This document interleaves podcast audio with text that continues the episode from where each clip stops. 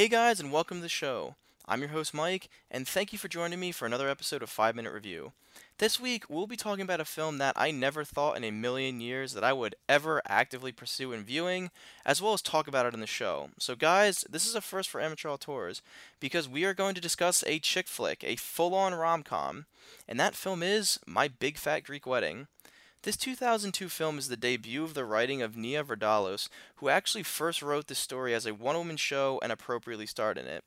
The film was classified as an independent picture because its budget was 6 million, but the film actually grossed almost 340 million in its run, making it one of the most successful romantic comedies ever made. The film, it's also interesting, it's considered one of the only films to make a huge percent based off its original budget.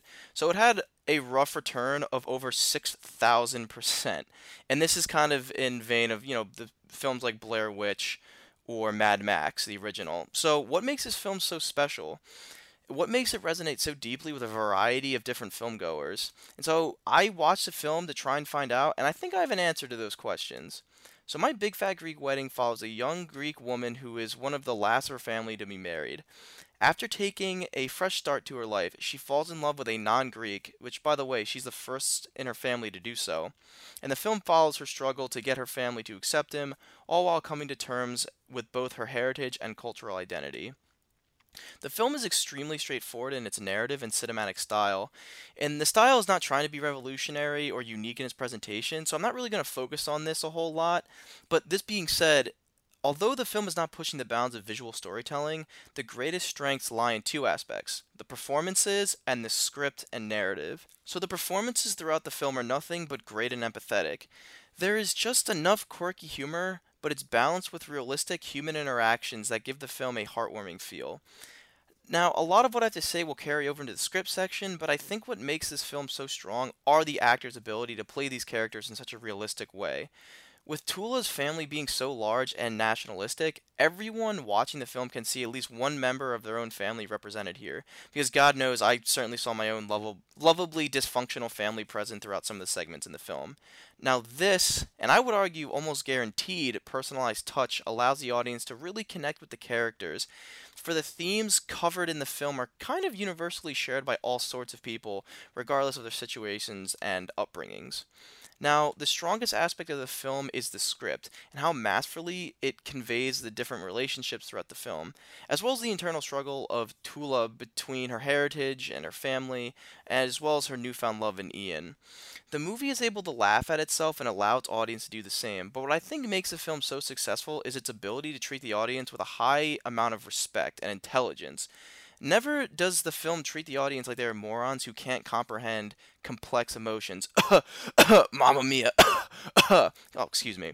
So instead, the film allows the audience to experience the emotional rushes that Toula undergoes throughout the entirety of the film.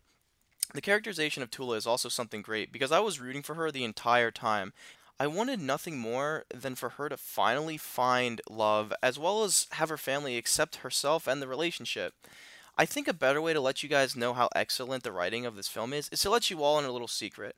So I don't know if I mentioned on the show, but movies don't really make me cry. Sure, I can feel empathetic and sad about them, and I certainly feel like crying after some, but I've never actually cried, with the exception of something that Brian had made.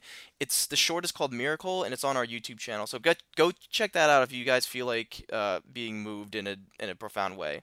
But at the end of the film, when Toula's father gets up and makes a big speech at her wedding, I felt my heartstrings being pulled, and it was a beautifully tender moment between a father and a daughter, a moment of happiness and acceptance. And then it's revealed that he bought the newlyweds a house. And guys, I'm not gonna lie, a few tears eked out of my calloused and hardened soul. I think that should speak volumes to the excellent writing of the film. And I would love to say more, but I'm almost out of time. My closing thoughts are that although the film can feel a little cliched at times, it's still a heartwarming, funny, and entertaining film. The film deserves all the success and the praise it has garnered, so because of that, I'm going to give My Big Fat Greek Wedding an 8 out of 10. A solid film that anyone of any age, gender, or creed can enjoy. A must see.